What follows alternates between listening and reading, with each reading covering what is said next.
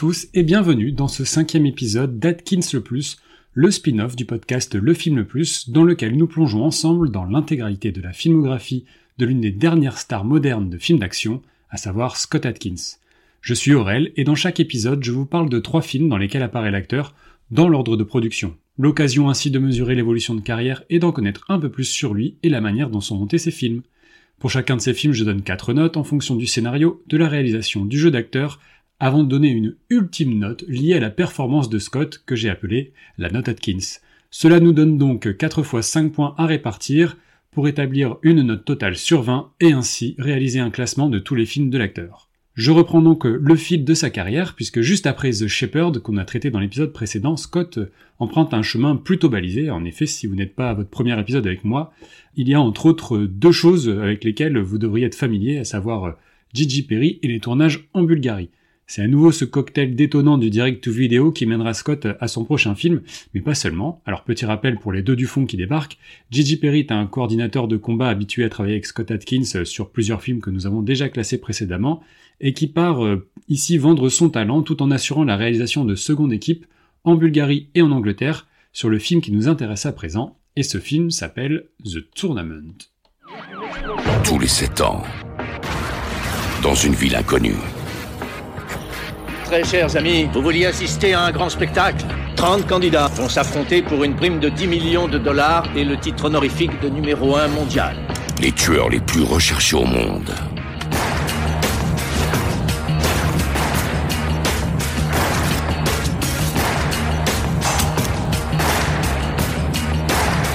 S'affrontent. Voici venir l'assassin le plus redoutable.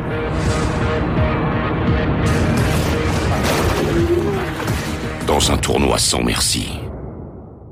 Production anglaise filmée dès l'été 2007 dans des extérieurs anglais et des studios bulgares, The Tournament bénéficie d'un budget initial estimé à 4 millions de livres, qui nécessitera plusieurs rallonges et bloquera même l'équipe en Bulgarie le temps de trouver de quoi rallonger à nouveau euh, un budget atteignant finalement environ les 7 millions de livres.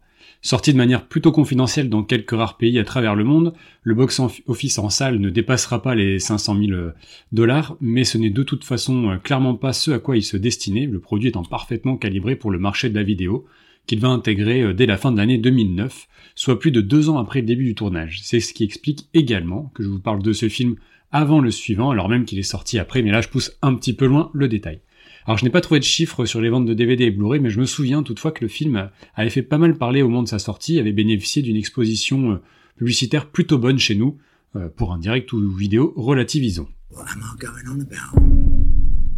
The Tournament nous présente donc un tournoi organisé clandestinement tous les 7 ans dans une ville aléatoire du globe et réunissant les 30 plus grands assassins de la planète pendant 24 heures, avec pour objectif de survivre et ainsi empocher 10 millions de dollars. C'est ce qui est arrivé au massif Joshua Harlow euh, au Brésil, 7 ans avant le déroulement du tournoi que l'on va nous inviter à suivre dans, dans ce film et qui revient, euh, donc euh, Harlow revient à Middlesbrough, donc cette fois-ci en Angleterre, pour une raison que les scénaristes penseront nous présenter comme un cliffhanger malgré d'énormes ficelles bien visibles. Euh, les participants, tous équipés d'un émetteur GPS coincé sous la peau, ont chacun la possibilité de détecter les autres concurrents grâce à un petit bijou de technologie des années 2000. Un des concurrents, le français Anton Bogart, parvient lui-même à se retirer l'émetteur et à le planquer dans le café d'un prêtre alcoolique qui devient alors malgré lui un concurrent pourchassé, mais heureusement protégé par la terrible tueuse Lai Zen. Alors cette belle histoire, on la doit pas moins de trois scénaristes, en tout cas crédités, à savoir euh, Nick Rowntree, Jonathan Frank et Gary Young. Alors c'est surtout euh, ce dernier qui semble le plus expérimenté, puisque la même année on le retrouve au générique du Vigilant Movie Harry Brown de Daniel Barber, euh, qui met en vedette le toujours impeccable Michael Caine. Alors qu'on se le dise tout de suite, le scénario c'est clairement pas le point fort du film. Au-delà de son pitch plutôt original, les règles d'organisation de cette compétition permettant à des milliardaires véreux de parier sur un spectacle extrême sont vraiment floues et ne, cessent en fait d'être transgressées pendant, pendant tout le film. On a donc euh, un type qui parvient à se retirer le GPS sans difficulté, sans être vu, mais qui continue d'être considéré comme un favori, des personnes qui finissent par s'échapper après plusieurs heures de route pour être rattrapées euh, par le personnage principal peu de temps après, alors qu'il est parti euh, au moins 2-3 heures après. Euh, donc bonjour euh, la gestion du temps. Et le pire, c'est peut-être euh, cette scène dans un striptease dans lequel se trouvent pas moins de neuf assassins complètement apathiques, jusqu'à ce qu'il y en ait un. Donc le personnage de Slade, qui est présenté comme le plus cinglé et le plus impitoyable de la bande, et qui ne se décide enfin à ouvrir le feu. Look at you. Joshua Harlow. Greatest assassin there ever was. Well, I shit you. You're well past your best, ain't you? Hey, look at the bright side. At least you fell at the hands of this year's champion.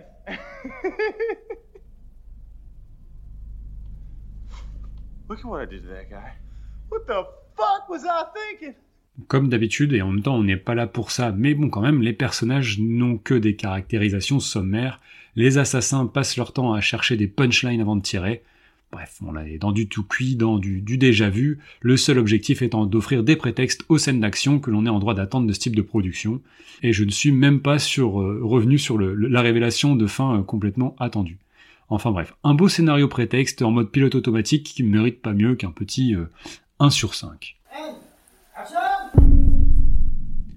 The Tournament est le premier long métrage du britannique Scott Mann qui réalisera notamment euh, deux DTV avec des castings relativement haut de gamme comme Bus 657 avec Robert De Niro, Jeffrey Dean Morgan et Dave Bautista ou encore Final Score avec le regretté Ray Stevenson, Pierce Brosnan et encore une fois Dave Bautista.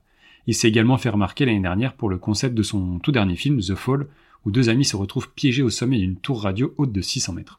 Je n'ai pas vu le film, mais en tout cas il avait fait un petit peu parler à l'époque. C'est un réalisateur que l'on sent plein de bonnes intentions, hein, généreux dans l'action, mais aussi dans le gore, avec de nombreux corps qui explosent plein cadre, des fusillades, de la bagarre, de la course-poursuite, et même tout ça à la fois, notamment lors d'un climax hein, sur l'autoroute qui implique un bus à étage à l'anglaise et ses passagers. On s'ennuie pas donc devant, le film, hein, il faut le dire. Euh, il paraît avoir coûté bien plus que la somme annoncée, et ça c'est tout à son honneur, d'autant que c'est un, un, premier film. On pourra donc facilement pardonner une certaine beaufitude de certaines scènes, notamment impliquant des personnages féminins, un montage pas toujours très heureux et une musique euh, parfaitement oubliable. On a même par moments l'impression de se retrouver euh, face à un disciple de Michael Bay, mais euh, en plus digeste même, et on nous offre même de jolies scènes de parcours, hein, comme c'était la mode à l'époque. La photo est correcte, comme on peut l'attendre d'une photo d'un Émile Topuzov, hein, à qui l'on doit également des titres comme Rintintin, Snake ou Détour Mortel 5, et surtout on a J.J. Perry qui assure toujours autant dans la coordination de cascade. Résultat, je trouve que c'est un... J'ai envie d'être encourageant et de lui offrir un, beau 3 sur 5 pour euh, cette petite série B qui est à, à deux doigts quand même d'être luxueuse à l'image. Côté casting, euh, on retrouve en tête d'affiche tout de même un Robert Carlyle, la star de The Full Monty et de Trainspotting, mais surtout euh, pour moi de Vorace et 28 semaines plus tard, qui incarne ici le père McAvoy, le prêtre en perdition embarqué bien malgré lui dans ce joyeux bordel, avec pour l'accompagner l'impitoyable tueuse à l'âme charitable Layley Zen, qui est interprétée par Kelly Yu, que les amateurs de séries des années 90 connaissent probablement pour ses rôles de Ray dans Sunset Beach, de l'inspectrice euh, Michelle Khan dans Nash Bridges, ou encore de Chen Pei Pei dans Le flic de Shanghai avec l'immense Sammo Hung. Le terrible Joshua Harlow est, joué par l'imposant Ving Rhames, qui a incarné euh, George Chambers dans le premier Undisputed, avant que Michael J. White ne vienne le remplacer euh, sur la suite, et dont nous avons déjà parlé. Euh, Reims a une carrière longue comme mes deux bras, hein, donc difficile de faire une sélection euh, de, films dans lesquels elle a joué. Euh, j'aurais forcément envie de citer L'Armée des Morts de Zack Snyder, Piranha 3D d'Alexandre Aja, et évidemment toute la saga Mission Impossible. Qu'est-ce qui vous arrive, monsieur Harlow Seriez-vous à court de Tenez,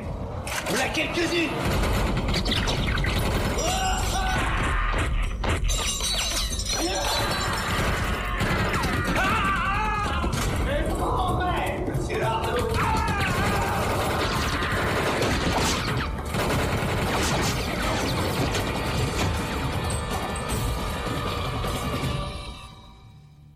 Les trois acteurs que je vous ai cités euh, s'en sortent plutôt bien, sans chercher à titiller l'Académie des Oscars, hein. mais euh, c'est parce qu'on leur demande. Robert Carlyle semble vraiment s'amuser dans son rôle de type paumé dans tous les sens du terme. Kelly Yu joue avec sérieux et aplomb, et Ving bah, nous fait du Ving euh, en encore plus vénère et fatigué par la vie. c'est plutôt du côté des personnages secondaires que ça se complique un peu, notamment en raison du jeu survolté de Ian Somerhalder, la future star de Vampire Diaries, qui passe son temps à en faire des caisses pour paraître très très méchant dans son rôle de Miles Slade. Euh, c'est, euh, je vous ramène au premier extrait que je vous ai fait écouter euh, pour vous donner une petite idée.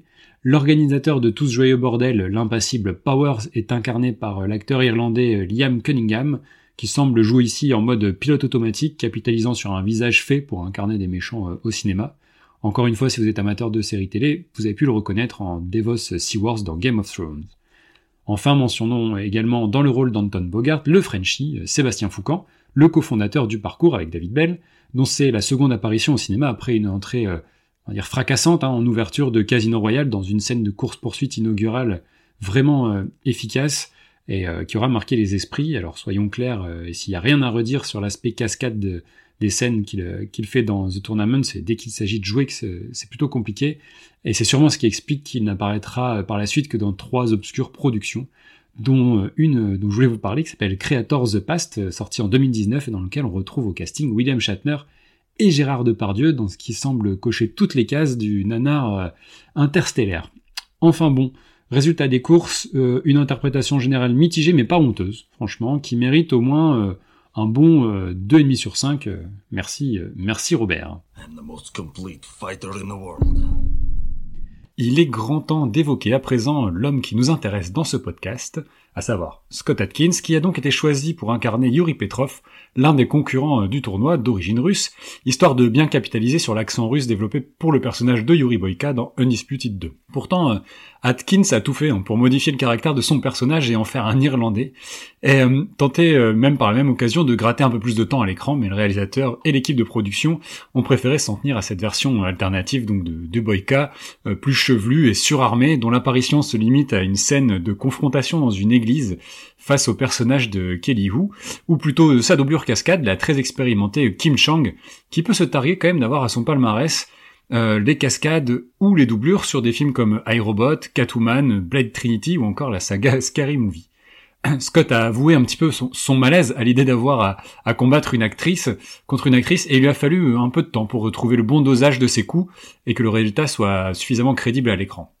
Alors petit fait marrant, pour son entrée en scène, l'acteur euh, devait traverser une vitre, se retrouver la tête à l'envers et envoyer une grenade vers les autres euh, les autres acteurs. Et lors du tournage de cette scène euh, un peu un peu désorienté, il a malencontreusement envoyé la grenade en caoutchouc directement sur le visage de Robert Carlyle qui devra poursuivre le tournage avec un bel œuf de pigeon sur le front. quoi, une belle entrée en matière quand on joue face à une légende du cinéma de, de son pays. Oh, What are you doing? Let go! I've got a gun! I've got, I've got a gun and uh, I'll use it!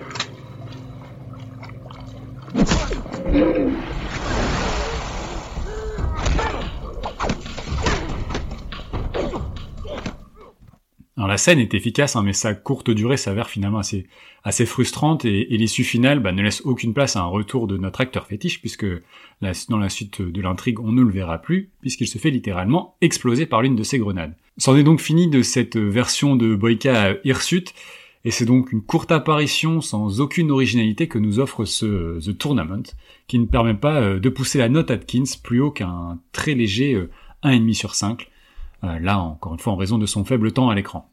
Malgré tout, avec ses 8 points sur 20, The Tournament grimpe directement à la troisième marche de notre podium. Pas mal pour euh, cette petite production anglaise euh, plutôt efficace. Alors il va falloir euh, s'y faire, hein, ce podcast passe et va passer beaucoup de temps en Bulgarie pour des petits budgets destinés à la vidéo, qui constitue ben, la principale source de revenus d'un acteur qui ne demande finalement rien d'autre qu'à travailler, hein, et qui grâce à, des bonnes relations entretenues au fil de ses de ses productions, de ses tournages, réalise petit à petit son rêve d'enfant de, devenir acteur. C'est là le, plus important. Et puis mine de rien, ces relations vont continuer à le faire travailler, hein, au-delà de l'univers fermé du direct to vidéo malgré tout, puisqu'en effet, après euh, The Tournament, on est euh, au début de l'année 2008, Gigi Perry, que vous connaissez maintenant, est appelé par la Fox pour euh, s'occuper de la coordination des cascades sur une super production importante, puisqu'il s'agit rien de moins que de raconter l'origine story d'un super-héros et pas n'importe lequel, puisqu'on va parler à présent de X-Men Origins Wolverine. Toutes ces tragédies que tu as vécues, ton père, ces guerres, la femme que tu aimais, traquée jusqu'à la mort, tout ça, je peux le faire disparaître. Rejoins-moi et tu auras ta vengeance. J'en veux d'autres. Gravé à quel nom? Wolverine.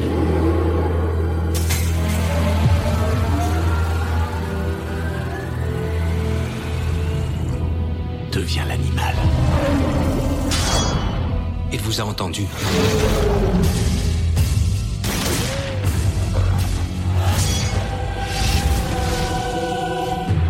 On va l'arrêter. Vous avez dépensé un demi-milliard à le rendre indestructible sais qui tu es, Gambit.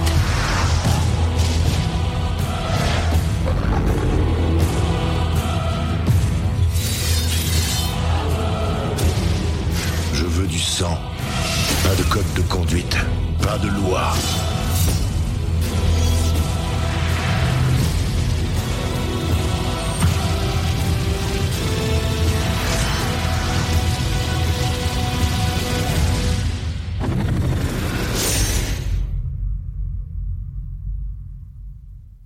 Ayant pris possession de la franchise X-Men à une époque où Marvel ne savait pas quoi en faire et avant que les films de super-héros ne viennent complètement vampiriser le cinéma mondial, tout comme l'avait fait Sony par exemple avec euh, Spider-Man, la Fox exploite euh, dès le début des années 2000 sa première trilogie consacrée à la team de mutants drivée par le professeur Xavier.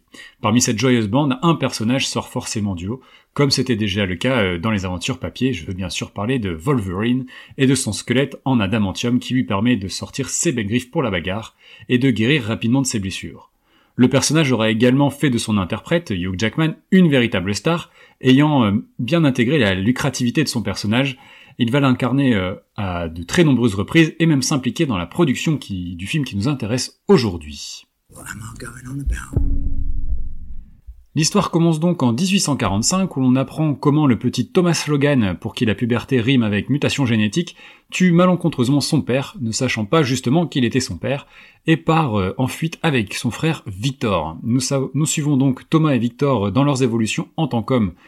Pas comme les autres, hein, il faut le dire, tous deux possédant une force incroyable et une capacité à ne pas mourir qui en font rapidement des armes de guerre, que ce soit euh, pendant la récession, les guerres mondiales, le Vietnam, jusqu'à ce que le Major William Stryker ne vienne à leur rencontre pour les faire intégrer une bande d'un genre nouveau, la Team X. L'objectif de cette petite squad est donc d'exécuter des missions que personne d'autre ne peut réussir par tous les moyens possibles. Constatant quelques dérives, la team finit par se séparer et nous retrouvons Wolverine six ans plus tard, travaillant comme bûcheron dans une forêt canadienne et vivant une idylle amoureuse avec une institutrice locale. Problème, Victor, ou Dan Sabre, est lui aussi sorti de sa retraite et commence à s'en prendre aux membres de cette joyeuse bande de manière assez violente, jusqu'à s'attaquer au cœur de Wolverine en prenant la vie de sa dulcinée.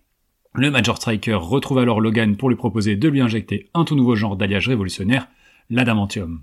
Après une injection des plus douloureuses, le Wolverine nouveau, ou plutôt Weapon X, est né, plus fort, plus indestructible, prêt à en découdre encore plus jusqu'à découvrir le véritable plan du pas très clair Major Striker.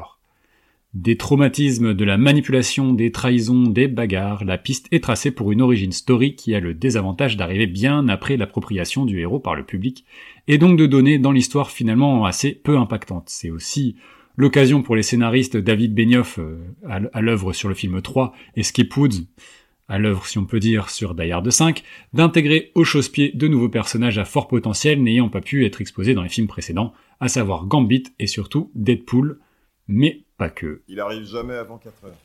Mais faut que tu saches, il a eu un petit désordre nutritionnel. Chacun décompresse à sa façon. Et moi, je l'aide un peu à retrouver la forme.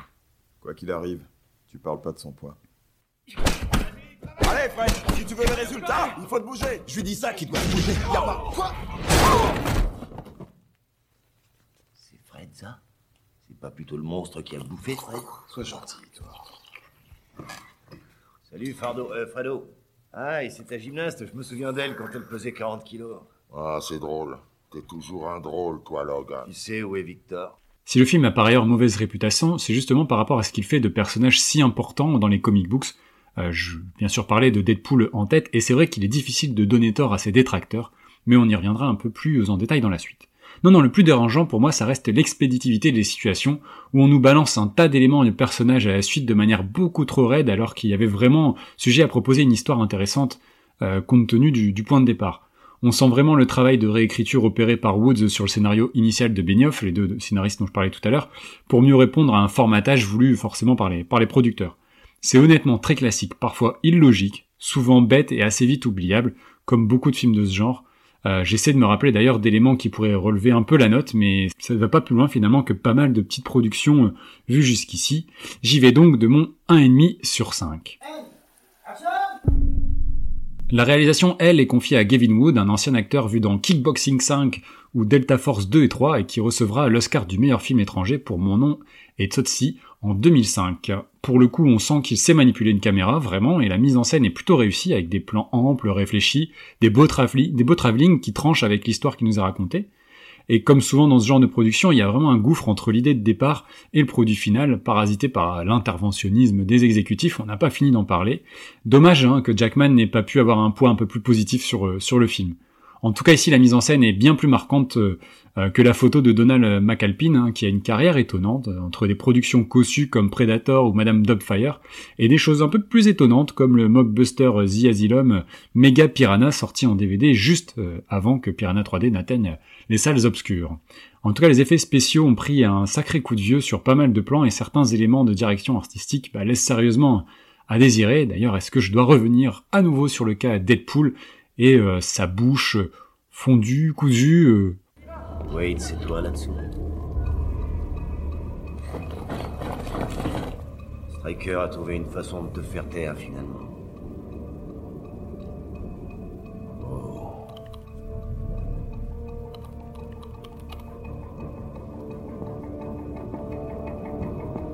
Wade. Wade, t'as pas de raison. D'accord, t'en as peut-être une.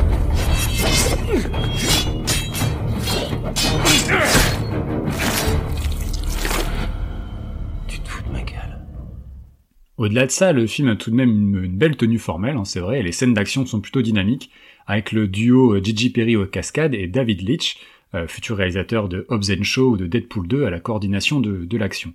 Je vais donc être assez généreux sur cette note-là et pousser un beau 3,5 euh, sur 5, ce qui est vraiment pas mal. Côté acteur, rien à redire hein, sur le charisme de Hugh Jackman dans la peau du personnage euh, Wolverine au cinéma, c'est lui, hein, on ne pourra pas lui enlever, peu importe la faiblesse de l'histoire racontée. Donc encore une fois, Monsieur Jackman, euh, respect pour euh, l'incarnation de ce personnage.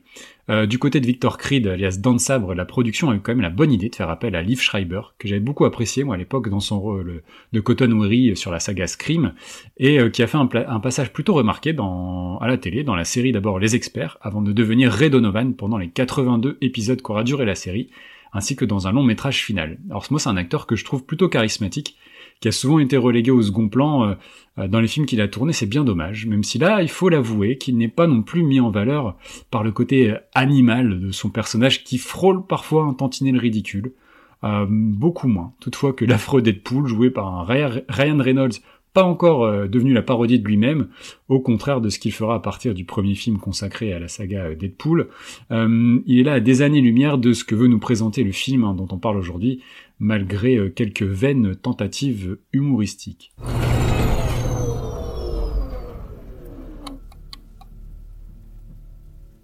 Chouette. Bloqué dans un ascenseur avec cinq gars au régime protéiné. Wade. J'en ai rêvé de ce moment. On se tait. Vous passez ensuite. Merci, c'est un honneur. Le verre vous va bien. Avec vos yeux, ça fait ressortir le côté sérieux. Mon Dieu, mais tu t'arrêtes jamais, toi. Non, sauf un peu quand je dors. Bradley, dernier étage, je vous prie.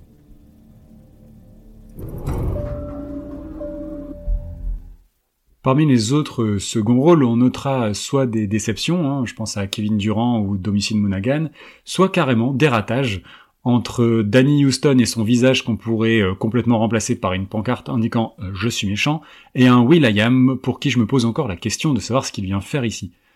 encore une fois, c'est relativement propre, fonctionnel et très centré forcément sur l'imposant Hugh Jackman, ça me ramène donc un peu à mon ressenti euh, sur euh, La Vengeance dans la peau de l'épisode précédent.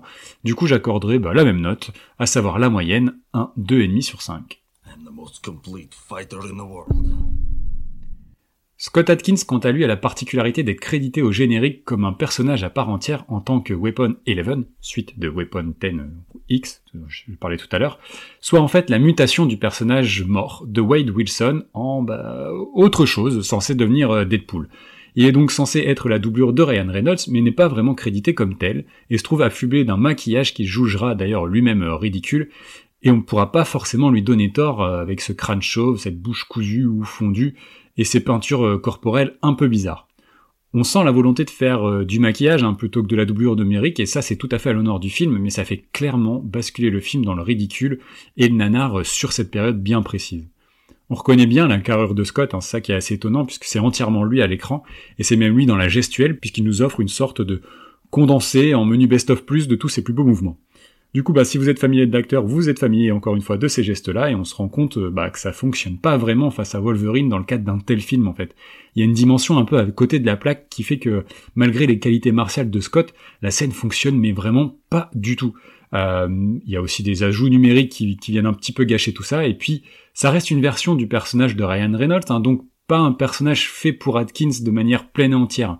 Ce qui fait que bah, je peux pas lui attribuer une note euh, supérieure à 1 sur 5, euh, en tout cas en Atkins, euh, pour ce film-là. Et donc si on fait le total, on arrive tout de même à 8,5 sur 20, donc le film pique la place toute fraîche de The Tournament et parvient à s'incruster sur le podium juste derrière Danny the Dog, et c'est une petite surprise malgré tout. On continue ainsi, le tournage de cette grosse production Fox s'est terminé au cours du premier semestre de l'année 2008, et on sent à l'époque un effet boyka, hein, j'avais, j'en ai parlé tout à l'heure, est en train de se produire sur la carrière de Scott, puisqu'il ne faudra que quelques semaines avant d'enchaîner sur son projet suivant, un projet qui à la base lui était pas, pas destiné, dans la mesure où le rôle appelait à, faire plutôt appel à un acteur japonais. Mais c'est vrai que le petit succès de son personnage d'Undisputed 2 vient complètement rabattre les cartes auprès des producteurs, qui vont même lui offrir, enfin, au bout du 15e film traité dans ce podcast, son tout premier rôle en tant que tête d'affiche avec le film Ninja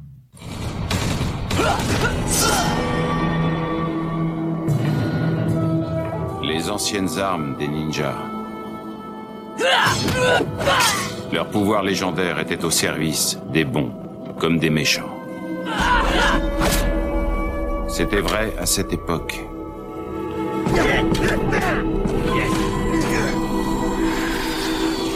Et ça l'est toujours. Aujourd'hui.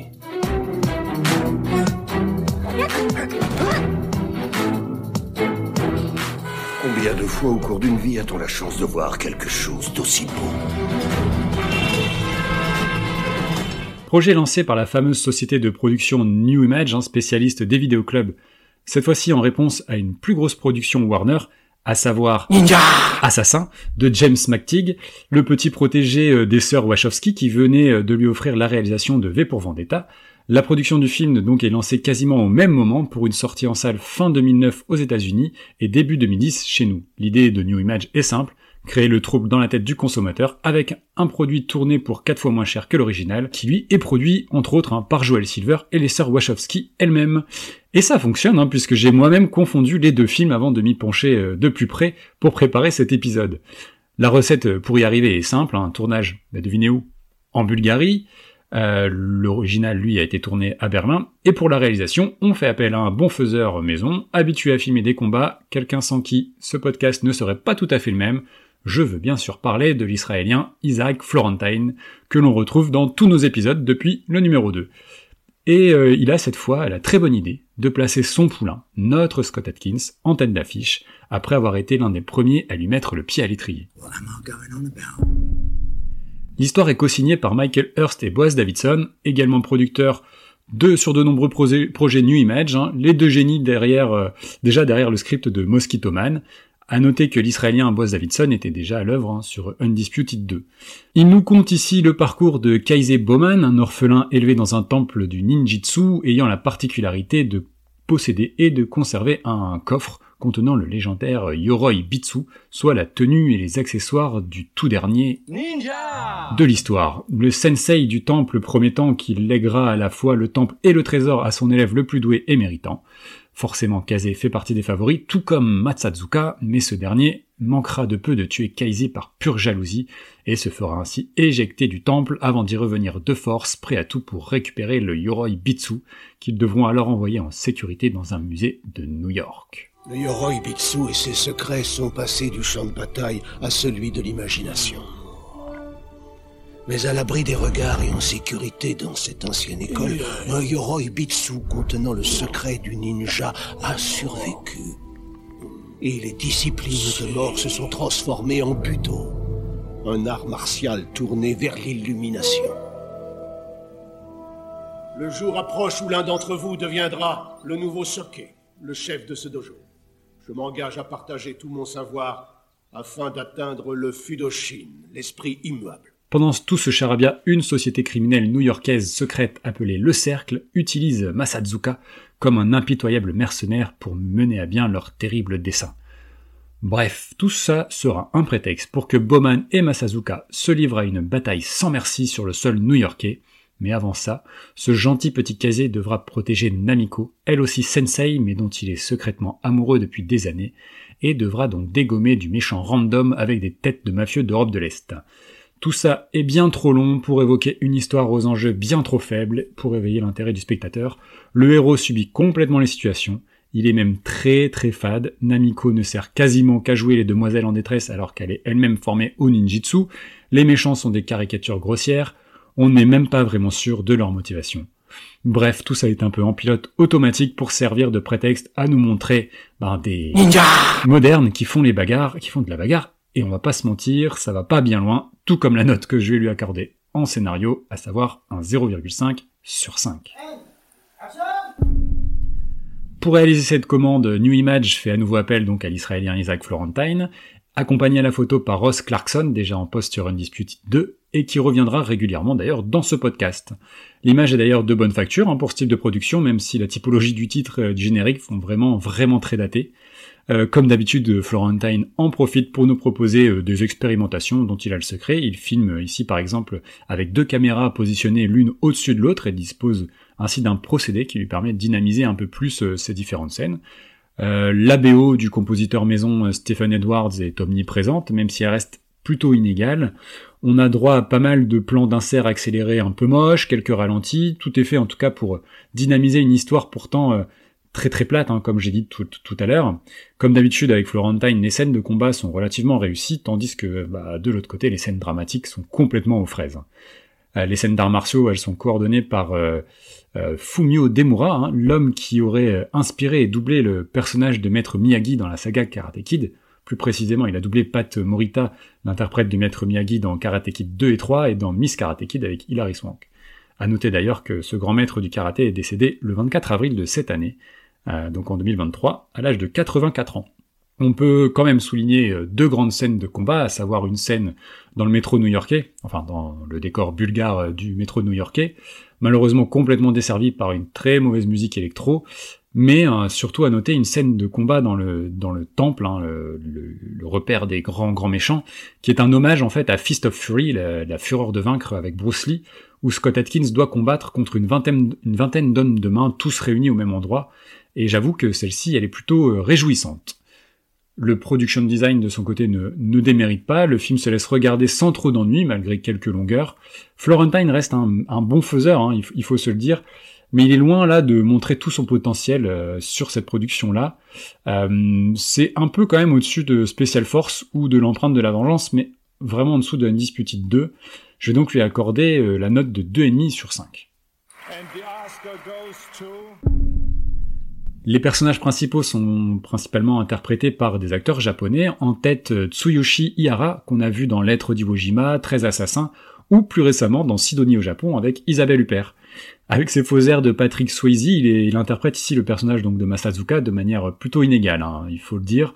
Ah, il s'évertue à jouer euh, euh, complètement le méchant d'une manière bien trop appuyée pour lui servir. Quant au, sensei euh, du, temple de, ninjitsu, il est joué par euh, Togo Igawa, un acteur expérimenté qu'on a pu voir dans la saga Star Wars, ou encore dans le dernier Samouraï, mais aussi euh, dans le très bon Tetris sorti récemment sur Apple+, j'ai eu l'occasion d'en parler dans un épisode du film Le Plus. C'est un acteur qui prend pas mal d'air sérieux du sensei japonais très classique, donc on a droit ici au minimum syndical. Euh, c'est Mika Inji qui interprète le personnage de Namiko, un personnage fonction pour une actrice euh, bah, qui l'est tout autant, hein, si ce n'est euh, et qui sera d'ailleurs abonnée à ce type de rôle puisqu'on la retrouvera dans un film appelé Alien versus Ninja et dans la suite du film dont on parle aujourd'hui, mais que nous évoquerons dans un prochain épisode. Enfin, on peut noter une prestation correcte de l'acteur maison euh, de chez New Image, à savoir Todd Jensen, un acteur plutôt habitué à des productions type euh, Hollywood Night, mais aussi à des chefs-d'œuvre comme euh, Cyborg Cop, Shadow Chaser 4 ou Opération Delta Force 1, 2 et 5, mais aussi le fameux Mega Snake et aussi Rintintin, qui sont deux films différents. bref, vous l'aurez compris, c'est pas vraiment foufou, personne n'est là pour aller chercher un Oscar, et personne n'arrive à transcender son personnage. La note casting n'ira donc pas au-delà de 1,5 sur 5. Bienvenue à vous tous, mes frères. Ce soir, nous sommes tous réunis pour une nouvelle cérémonie d'initiation. Notre influence et notre pouvoir continuent de progresser. De tout temps, la société a sollicité pour la guider les conseils d'une certaine élite ce que nous appelons des leaders, des visionnaires, des hommes d'action. Sans transition, passons à la note Atkins. Et eh ben notre ami Scott, euh, de son côté, lui doit se contenter de son, pour son premier rôle principal d'un personnage complètement plat sur une histoire complètement plate, interprétée de manière bah, tout aussi plate. Hein, il faut être bien honnête. Euh, et il le reconnaîtra d'ailleurs hein, lui-même très volontiers déçu du manque d'épaisseur de son personnage euh, et de sa caractérisation complètement expédiée, et euh, il aura même lui-même conscience de ses propres limites, si une nouvelle fois, son origin story ne l'aide pas beaucoup. Mon père était un marine. Il était stationné à Okinawa, donc ma mère et moi, on l'a suivi là-bas. Mais ça allait pas très bien entre eux. Et elle a fini par partir. Le problème, c'est qu'elle est partie sans moi. Oh, vous m'envoyez désolé. Et mon père était alcoolique. Je pense qu'elle pouvait plus le supporter. Un soir, il était tellement ivre qu'il est tombé d'une falaise en voiture quand j'avais 12 ans. Et voilà, ensuite, un, ami de la famille m'a conduit chez Sensei au lieu de m'expédier aux États-Unis dans un orphelinat. Et je suis resté là. Malheureusement, hein, même s'il est toujours aussi efficace dans les combats, on n'a rien de nouveau ici à se mettre sous la dent si on a déjà vu les films précédents. On est dans le strict minimum syndical et ça c'est bien dommage. Mais gageons que la suite de sa carrière nous offrira plus d'originalité. On peut quand même souligner euh, l'effort de lui proposer euh, enfin un rôle de leader hein, sur une production, même production de ce type à tout de même 10 millions de dollars, hein, il, faut, il faut le rappeler. On va donc euh, lui accorder, en tout cas pour le geste, pour la tête d'affiche, une note assez généreuse malgré tout de 2 sur 5. Donc avec un, total de 6,5 sur 20, ce premier rôle principal de Scott euh, termine sa course dans le ventre mou de notre classement à la 8 place, coincé entre l'empreinte de la vengeance et la panthère rose. Pas, terrible hein, pour une première euh, pour une première tête d'affiche, mais euh, c'est le jeu, on verra ce que nous donne la suite. J'en profite donc euh, pour rappeler que en tête, de, notre petit classement, nous retrouvons donc Undisputed 2 euh, dernier round avec ses 11 sur 20, suivi de Danny the Dog et de ses 9 sur 20, tandis que X-Men Origins termine le podium. Côté trois dernières places, elles sont confortablement occupées par Stag Knight, Black Mask 2 et Pit Fighter, toujours bon dernier avec ses 2 sur 20. Voilà, ainsi se termine euh, notre épisode. J'espère qu'il vous aura plu. Euh, si c'est le cas, n'hésitez pas à partager, à commenter sur les réseaux, à vous abonner à vos émissions. Euh, je, vous pouvez dès à présent retrouver le classement complet de notre podcast sur la page Sens Critique du podcast Le Film Plus. Je vous mets de toute façon les liens en description. On se retrouve très bientôt pour un nouvel épisode. En attendant, vive la bagarre